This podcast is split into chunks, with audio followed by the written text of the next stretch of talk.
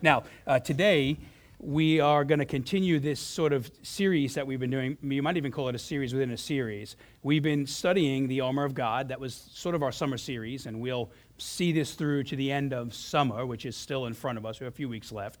And this comes from Ephesians chapter 6. And the title of this teaching is Standing Firm, because the general premise of what this section teaches us is how we can follow Jesus in a way that helps us to to really uh, not just survive, but to actually grow and to flourish on earth? How is it that we can stand firm in Him and end our days well following Him? In other words, pursue Him for all the days of our life. And so, over these past weeks, we've been studying what Paul refers to as the shield of faith. And we discussed, generally speaking, how everyone in the world trusts in something and how the key to applying this faith truth in the Christian life, for those of us that have professed faith in Jesus. So we moved from talking about the general idea of faith, faith simply defined is a, a hope or a trust in something or someone. In Christianity, hope is defined as faith or trust in Christ. And that's why we read briefly this story from John 4, because we, we have a good example of two types of people.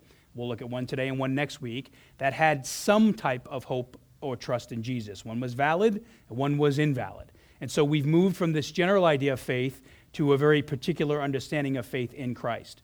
And the way that we can live out the shield of faith, raise it, is by regularly asking ourselves if we knowingly or unknowingly have begun to trust in something that isn't Jesus to satisfy us in life in a way only Jesus can. It's an incredibly easy pitfall to fall into. We have no shortage of shortages of options or things to, to sort of get into in this world. And so it would make sense that we would be the types of people who, who know in order to remain spiritually vital in Christ, we have to think about this on occasion. Then we talked about last week how Paul likens our faith in Jesus to the raising of a shield on a battlefield. And so today, I want to look at the idea of faith from a different angle. We've sort of been exploring it from a few perspectives. Today, I want to look at one of the main things that will keep us from experiencing the type of robust faith we've been talking about over these past weeks. Defined faith, we looked at faith in action, Today we're going to look at the, the thing that might actually keep us from experiencing the kinds of grace that Paul talks about in Ephesians 6. We're going to look at an example of questionable faith in John 4. Throughout the Bible, there are lots of examples of both genuine but imperfect faith and lots of examples of what is a broken faith, meaning like folks that believed they had faith but really didn't. Perhaps in the New Testament, the Pharisees are one of the greatest examples. They were not only teachers of the law, they were sort of icons uh, really, really strong, well known people that were supposed to help people understand what it meant to know God well. And they actually did not know Him themselves. And so it can very much be at times in our lives, maybe we. Maybe we're missing the mark when it comes to faith, or maybe we're at a season in life where our faith is challenged. What I'd like to talk about today is the thing, the main thing, anyways, that can keep us from flourishing in the truths we've already discussed. And in this text in, John 4, we'll refer to it lightly. It's sort of a springboard to a bigger idea I want to talk about. But in that text, Jesus has this interaction with a type of faith, and here's where it's tricky it's a type of faith that looks good on the outside, but is really false on the inside. It's, it's, an, it's not a genuine faith, but it has the appearance of faith. So, this interaction between Jesus and, according to the text, a group of Galileans stands as a warning. There, this is sort of a, a, a people group in the New Testament that's for this uh, teaching anyways they suffice to give us an example like an archetype example of a type of faith. And in this teaching we're given sort of some warnings some things we need to be mindful about things we need to avoid in our lives when it comes to faith. And this leads me to the only truth i want to share with you this morning. It's sort of a stacking principle layered onto what we've discussed. We're assuming now that people have placed their faith in Jesus. And so, if you are the person who has placed your faith in Jesus, it's important to regularly examine if your faith is really in Jesus. And I want to be very, very clear here before we proceed. I'm not telling you that when you genuinely place faith in Jesus, you need to be fearful of losing that faith, that God is sort of some you know, cruel or malevolent God who, who teases you with the idea of knowing him deeply and permanently and then revokes that from you when you err. That is not at all what I mean by examining whether or not your faith is really in Jesus. What I want to talk about today is the fact that we can fully be following Jesus in our lives, but have moments where we really are distracted by things. There can be times in life when we look to things to satisfy us like Jesus that only Jesus can. And the problem with this is that we can actually self deceive ourselves. And that's, I think, exactly what happens in Galilee uh, with the Galileans. So it's sort of important for us to be the type of people that examine things. And I want to reread one verse or two verses of what was just read to you a moment ago, because this is really what we're going to use as a springboard to move forward. In John 4 43 through 45, Jesus is walking around town. He's doing his, his thing. It's the beginning of his ministry. He is revealing himself to the world. People are beginning to know him as a great prophet, a great teacher. But something perhaps more important to the people is that they find out that he is a guy that can perform miracles. Keep in mind, there weren't hundreds of them, but the handful of miracles that he had done up to this point in the text thus far were really, the word was spreading, and people got excited about that. And so after two days, he left to go to Galilee. This is where our story picks up. And in this book, John tells us in brackets now, Jesus himself had pointed out that prophets have no honor in their own country. This is something he's mentioned before. And we go to find out that when he arrives in Galilee, the Galileans welcome him. And they had seen all that he had done in Jerusalem at the Passover festival, for they also had been there. Once more, he visited Cana in Galilee, where he had turned the water into wine. So you have this interesting story here. And the type of faith we read about in John 4 looks like faith, but it really isn't true faith. And I want to explain what I mean by that. This is very important to note because it really affirms that these ideas that we've been communicating over these past weeks, that everyone has placed their faith in something. And in John 4, this gets taken a step further. Here we learn that those of us who claim to be in Christ, these are people literally following Jesus. They show up to follow him.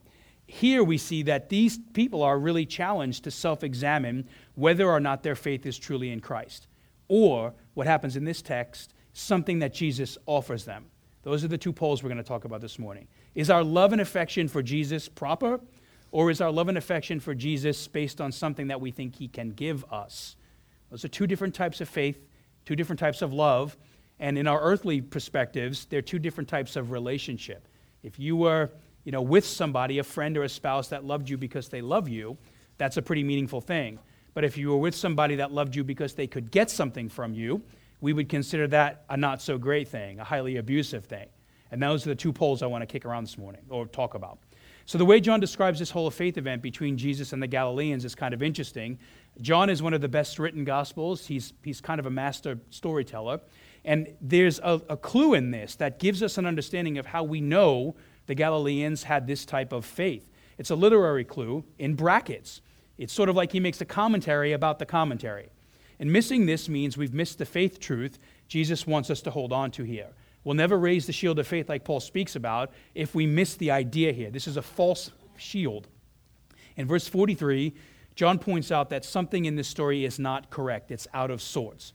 And be, between how Jesus says his countrymen should respond to him the idea that prophets are not honored in their hometown. In other words, he's saying there should be something sketchy about this, but for some reason in this story, he is celebrated as a hero. And so while he should be getting a not so warm welcome, he gets an incredibly warm welcome.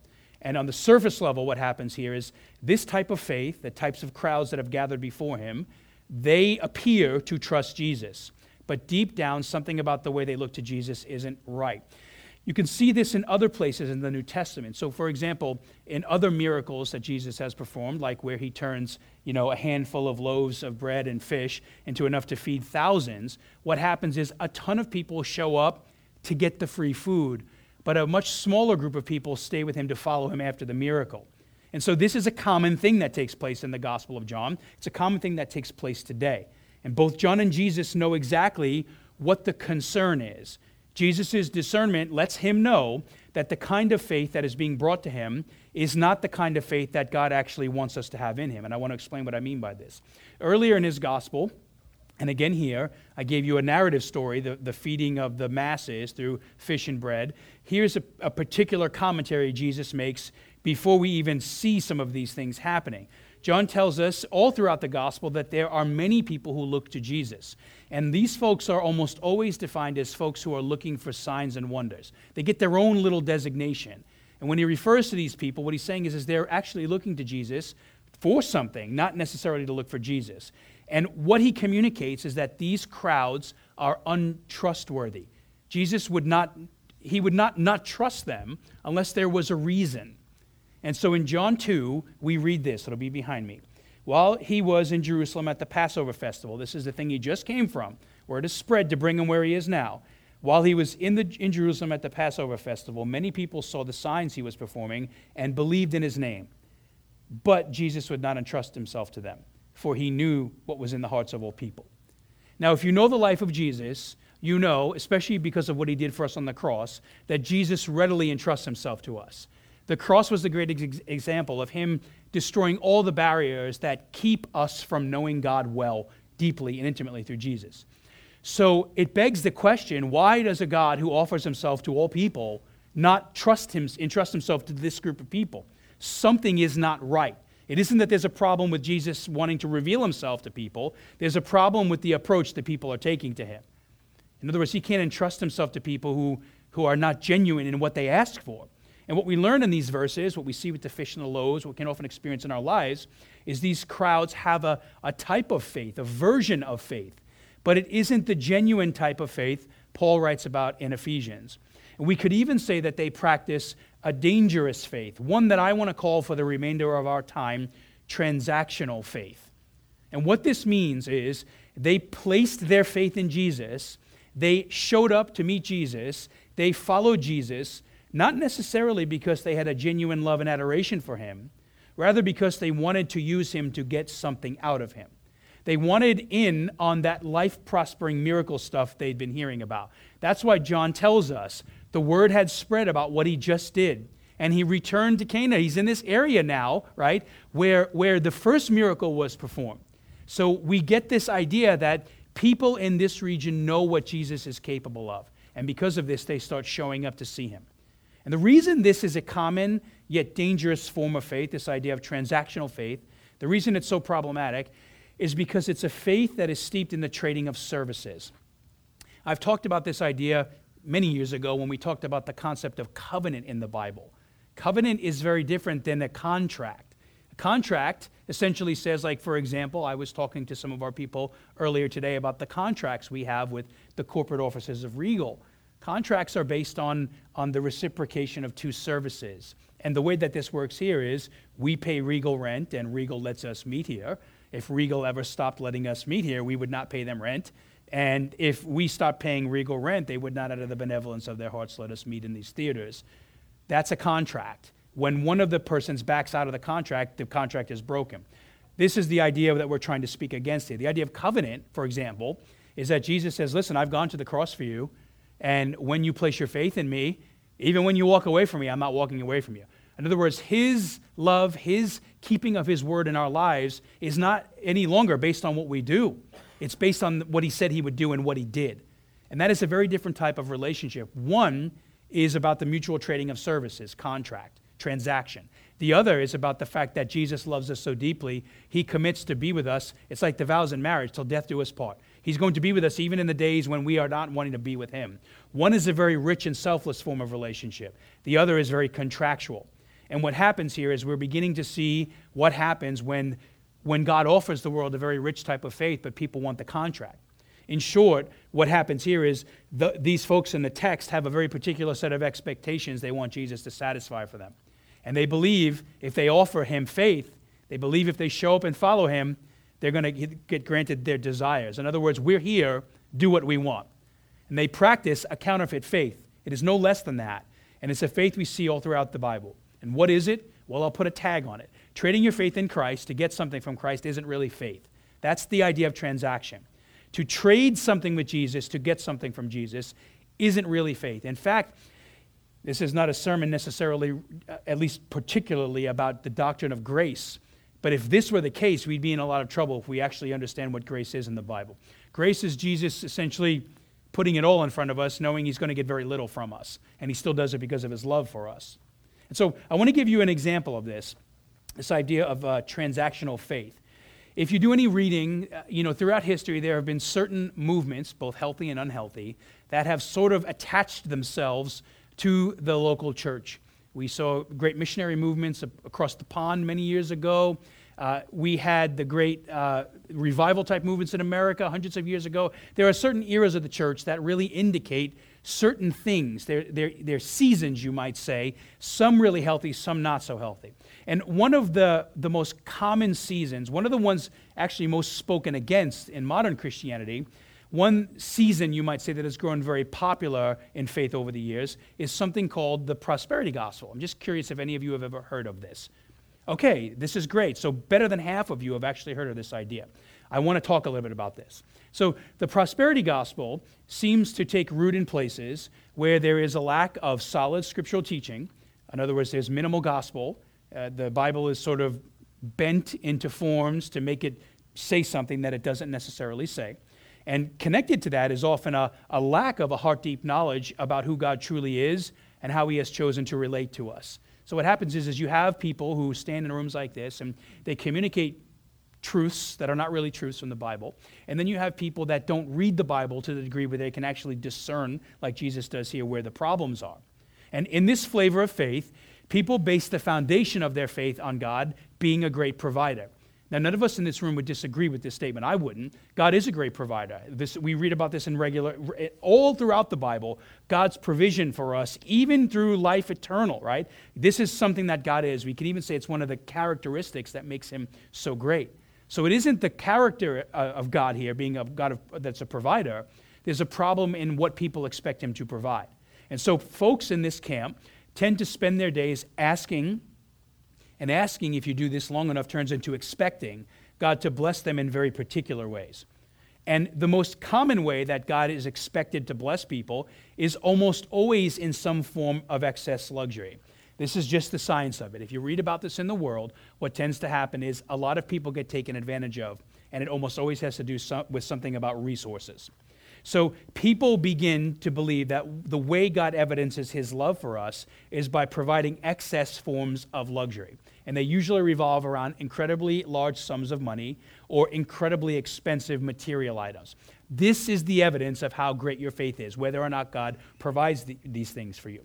And in other words, God determines your level of faith. God looks at you and decides, looks at your faith, and then says, I'm going to accordingly trade luxury items for you. It's crazy when you think about it. And I have read that the luxury items God prefers, uh, excuse me, prefers to provide, it's Italian stuff, because I've heard God is very fond of Italian leather and engineering, right? So there are great luxuries on earth. Many of them are beautiful. But you got to wonder when you think about your relationship with Christ if the end game of it all was for Him to provide I'm not even using the word luxury, I'm using the word excess luxury because that's what it always revolves around.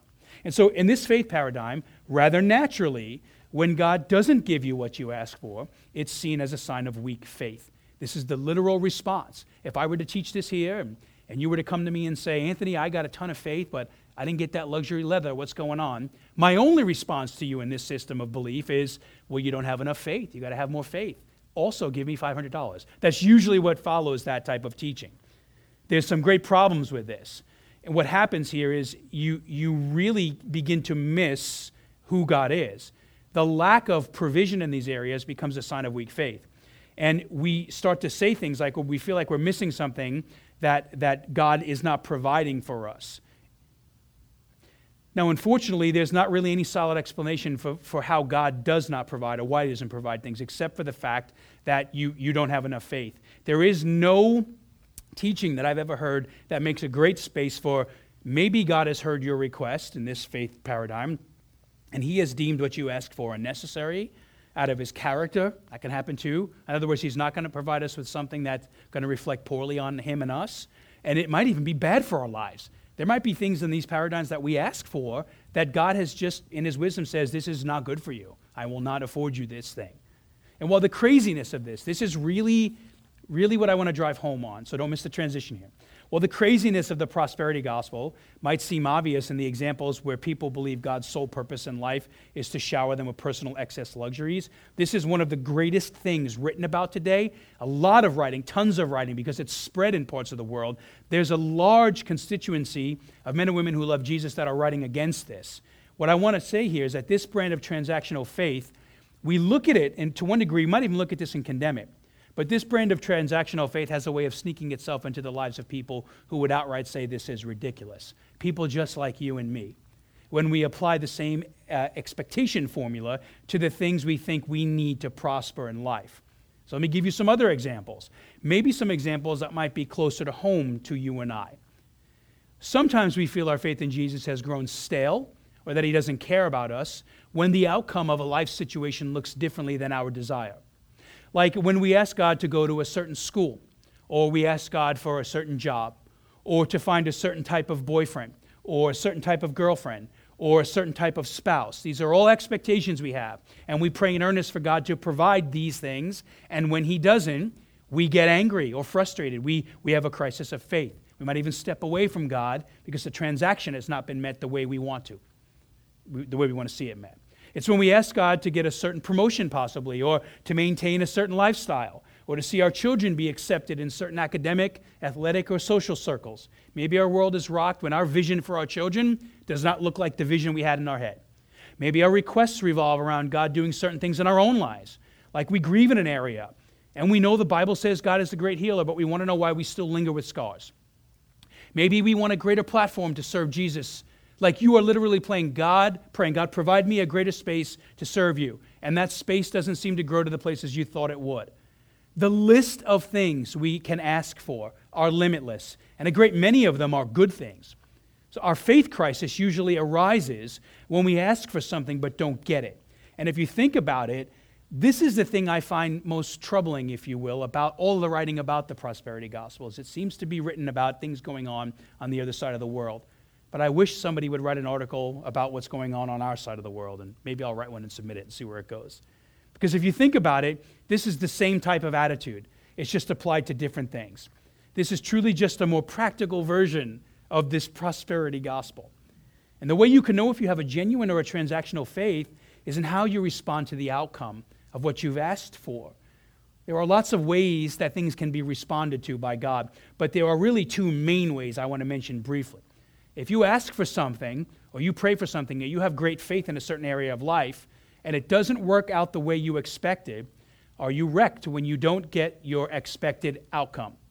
In other words, does your boat of faith moor itself on the beach? Do you trust, on the other end of the spectrum, or do you trust there could be, and likely are very good reasons, God has moved in a different direction, maybe stayed his hand on what you're asking for, or, or really just moved in a, in a direction entirely different than what you thought? One aspect of this, being wrecked, although I, I, would, I would want to say that we can margin for this, simply meaning I don't think God is a God that does not afford us the space to, to process this and grow in how He responds to us when it's different than what we expect. But I also know God's desire is that we not essentially throw our versions of spiritual temper tantrums when He doesn't provide what we ask for. I think the idea of faith is that we, to a certain degree, know there might be reasons why God is working in a direction differently than what we expect. And we learn to put some faith in that. That if we look at the pedigree of our lives, God has been kind and good to us, even in difficult seasons of life. So, one good way to figure out whether or not you have a transactional faith or a real relationship, faith relationship with Christ, is whether or not you are wrecked when you don't get an expected outcome. Another indicator of you having a transactional faith is really going to be buried in what your prayer life looks like. So, if you don't pray at all, or if you pray very little, and then when you do pray, if it always revolves around something you need or want, this can be a real indication of, of a very sophisticated form of prosperity. In other words, you only go to God when you recognize you need fill in the blank to prosper your life in a certain way. And those are some of the things that I just mentioned, some of the more practical ways. These are not all, but they are some of the marks of transactional faith. Probably the two biggest ones that cover a great host of ground. And whether these things are taking place abroad, excess luxuries in other parts of the world, or in our own hearts in what might seem like mundane, but they are very important ways, we have to be mindful of this. And I want to give you a contrasting idea of what a faith that deeply loves Jesus looks like. What does a prayer life or an expectation look like when somebody is deeply praying to Jesus because they love Jesus? They know there's a host of things we receive from Jesus, but they're not in it to, to get. They're in it because they love Jesus. And the getting is just the, it's like the, the, the cherry on top of the sundae. Unfortunately, you never hear people in this faith tradition saying things like, you know, God, help me to be more humble. That's a pretty hard thing to pray for. It's an incredibly valuable thing. It's worth more than every dollar bill in the world to live a life of humility on earth, but people don't pray for it or rarely do. What about the folks in this tradition praying to be more generous or more sacrificial like you, Christ? You hardly ever hear them say, God, help me to embody, you know, all that I am, all that you are, all the kingdom values that Jesus showed. Help me to live in this way. Help me to live for others in the way that Jesus died for me. Help me, God, to forgive those who offend me and to pour myself out for the causes of Christ. Help me to see the brokenness and the hurt that permeates our world and, and even my own life. Help me to see and sense these things. And help me not only to experience your grace, your healing grace, but, but compel me to show it to others. Help me, God, compel me to show the same care and affection that you shower with me with to the people in my life that need it. Help me to, I'll say it another way, help my faith to look something like what Paul prays for in Colossians 4 2 through 4. And before we attach Paul as some superhero in the faith, I want you to know that this prayer is reflective of the Great Commission. It's reflective of the main thing God asked us to do before Jesus ascended into heaven. Here's a prayer that is not like what we just spoke about. It actually is rooted in, in a very deep and rich relationship with Christ. Colossians 4 2 through 4. Paul says this Devote yourselves to prayer being watchful, in other words, being mindful, be aware of what's going on and what you're asking for, but also be thankful. And then he asks the people of the Colossian church, he says, and pray for us too, that God may open a door for our message, so that we may proclaim the mystery of Christ, for which I am in chains. Pray that I may proclaim it clearly as I should. This is a very different prayer. It's a prayer that I'm confident was not uttered once by Paul. We see it in some of his other writings. It is a prayer that is deeply connected to somebody who, who has a fervor for Christ, who has received immeasurable riches from Jesus. I mean, Paul. Paul sensed grace in his life from uh, Jesus in amazing ways. So Paul is not without want. Uh, excuse me, he's not without when it comes to Christ. He has provided great things for him. But what we see here is that the more he has received from Jesus, the more he has grown in Jesus, the more his prayer life is focused on helping others experience these same things. And so you see, these types of faith these requests, how we pray, what we think about, the way we respond when Jesus works in a way we expect or doesn't work in a way we expect. These are evidences of, of the type of faith we have. And the reason John records this brief statement, this Galilean transactional faith story, is so that we can see that this type of faith isn't just restricted to the Galileans or extreme versions of what we consider heresies on the other side of the world. This type of faith, if we're not watchful, can be a common one that we embrace. It's one that we can still see today, and it's one that I would say is equally prevalent in our side of the, of the world. It just manifests itself in different ways. And if we're not mindful, it might actually manifest itself in our own lives. And so please hear me here. I'm in no way discouraging any of you for praying for much of what I just mentioned. Praying for jobs and kids and family. These are really good prayer requests. And they're things we should offer to God. One of the things God says to us is He wants us to bring everything to Him. So don't hear me saying, like, don't pray for these things. I'm just simply saying, if our prayer, if our request to God, if our faith and our love and our trust in God is contingent upon God doing what we ask, the way we ask it, when we ask it, then there is a good and growing chance that at some point we are going to miss the true heart of faith and we're going to remake God into our own image. And that's exactly what happened here. Everybody showing up to Jesus said, This is the guy that does the miracles.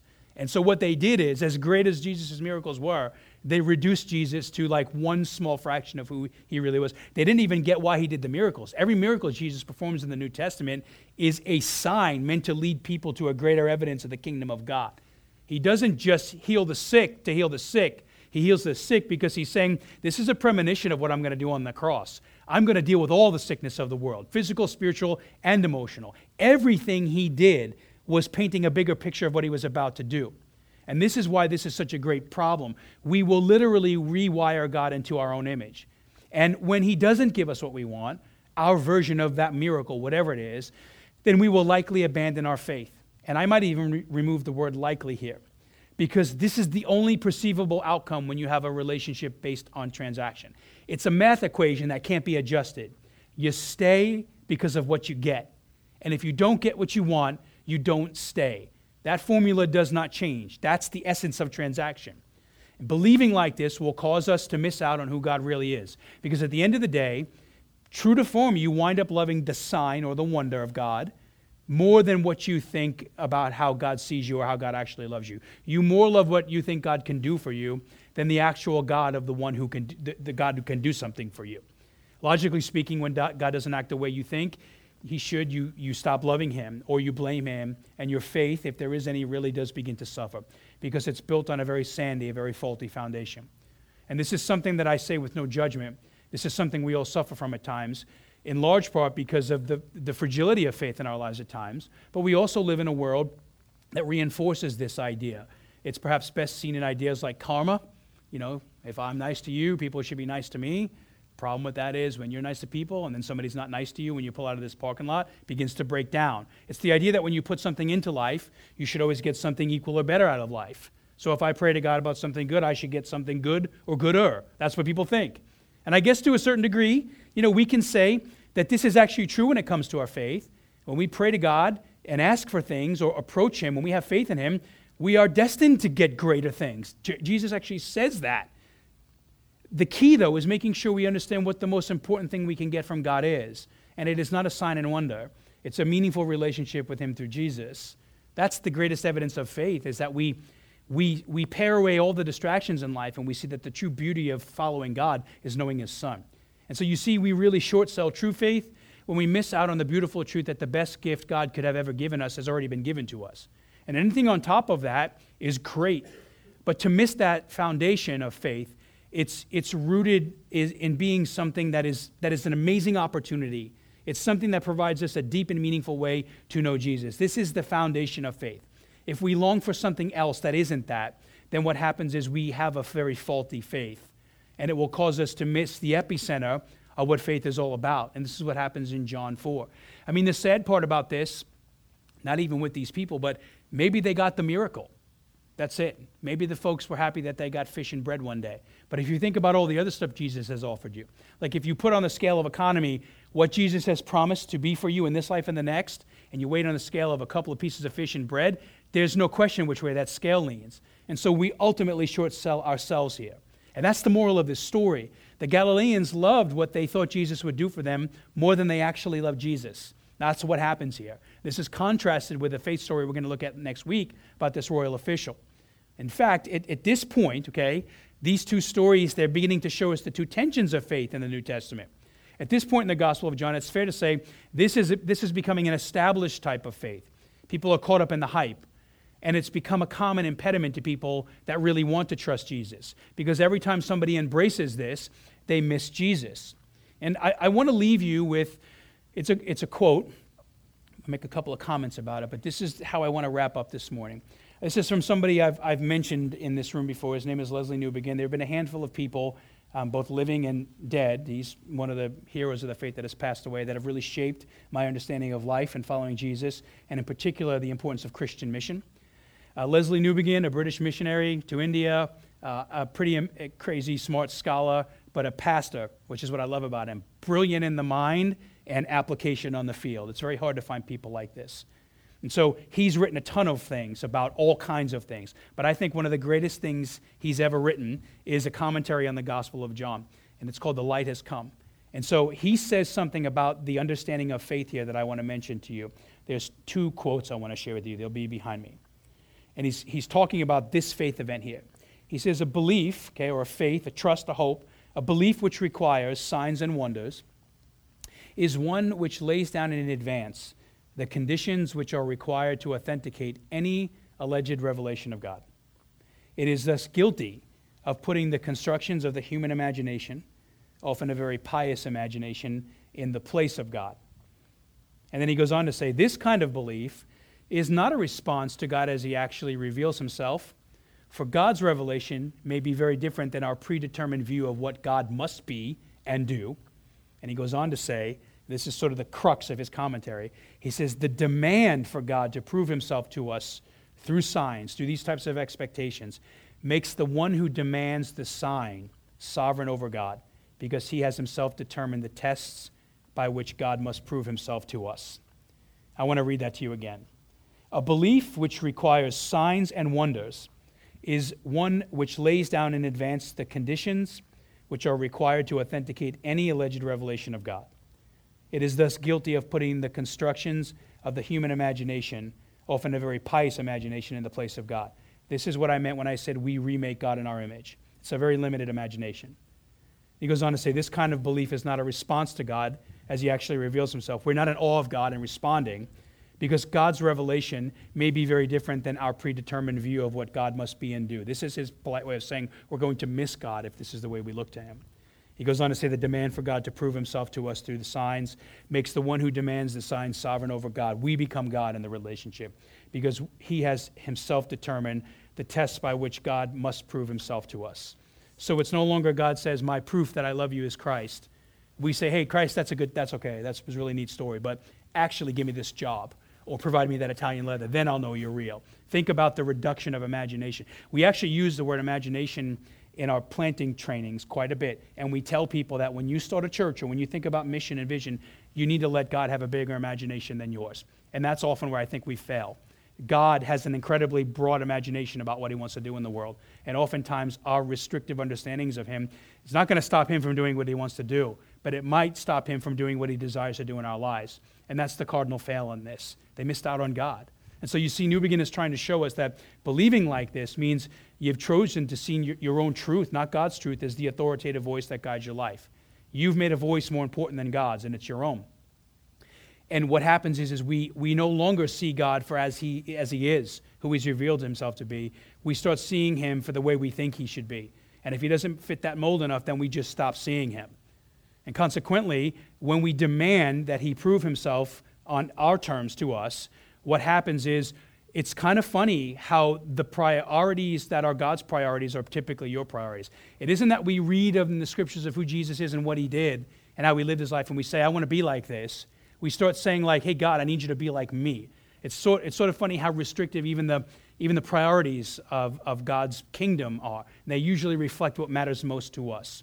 The reason the faith problem we're looking at today is so preposterous, and that's the right word, it's, it's an exercise in human arrogance. It's, it's, this is what we talked about two weeks ago. We try to discuss the fact that everybody has faith in something, and this is a connection to that. Because once again, what's happening here is people are trying to sell God short of who he actually is. Like, God says, I am God, and we say, no, actually, you're just a guy that made great wine in Cana. Or you're a guy here that actually, you know, um, we, we think uh, you can feed us today. God's grandness, like the bigness, the awesomeness of God, is reduced to these little ideas, these small little categories. And they're the categories we value most we sell him short, but ultimately sell our, ourselves short. And so this morning, as we wrap up, I ask you to really consider faith in a different way. What does your faith look like? Is your faith based on taking God on his terms, or are you subversively asking God to follow you on, on your own terms? The first kind of faith will lead you to a genuine knowledge of the goodness and grace of Jesus. It'll, it'll help you to see God more clearly. The latter is a common one, not just on the other side of the world. It's a conditional type of faith, a transactional type of faith that will truly rob us of the joy that Jesus offers us. You can't lift that shield, it's made out of straw, and eventually it will burn up when the fiery darts of the evil one come, like we discussed last week. And so, as we close this morning, ask yourself what is Jesus saying to you about the kind of faith you have in Him? What is it you look to for hope? And if it is Jesus, are you, are you praying for the same types of hope that God has offered us in the scripture? Are, are your prayers, is your faith aligned with the type of faith God has offered us in Christ? Or is it in a different place? And hear this this is the last thing I, I, I will say. It doesn't matter where you are right now. You might be so properly rooted in a healthy faith that it's amazing. If this is you, then I would say pass that on to somebody, disciple somebody, help them to grow in this. If you're coming from the other end of the spectrum and you realize that you've been treating God like a car salesman, nothing against car salesmen, but you only go see a car salesman when you want to buy a car. If this is the way you've been treating Jesus, then know not that it's okay, but God is a God of infinite grace. And what He wants more than anything is for you to know that and to sense that and to move in the direction to be able to move away from that to get to know the person that wants to know you deeply, not just what he can offer you. And so ask yourself as we close this morning what is Jesus saying to you about the kind of faith you have in him, and what is it you'll do about it?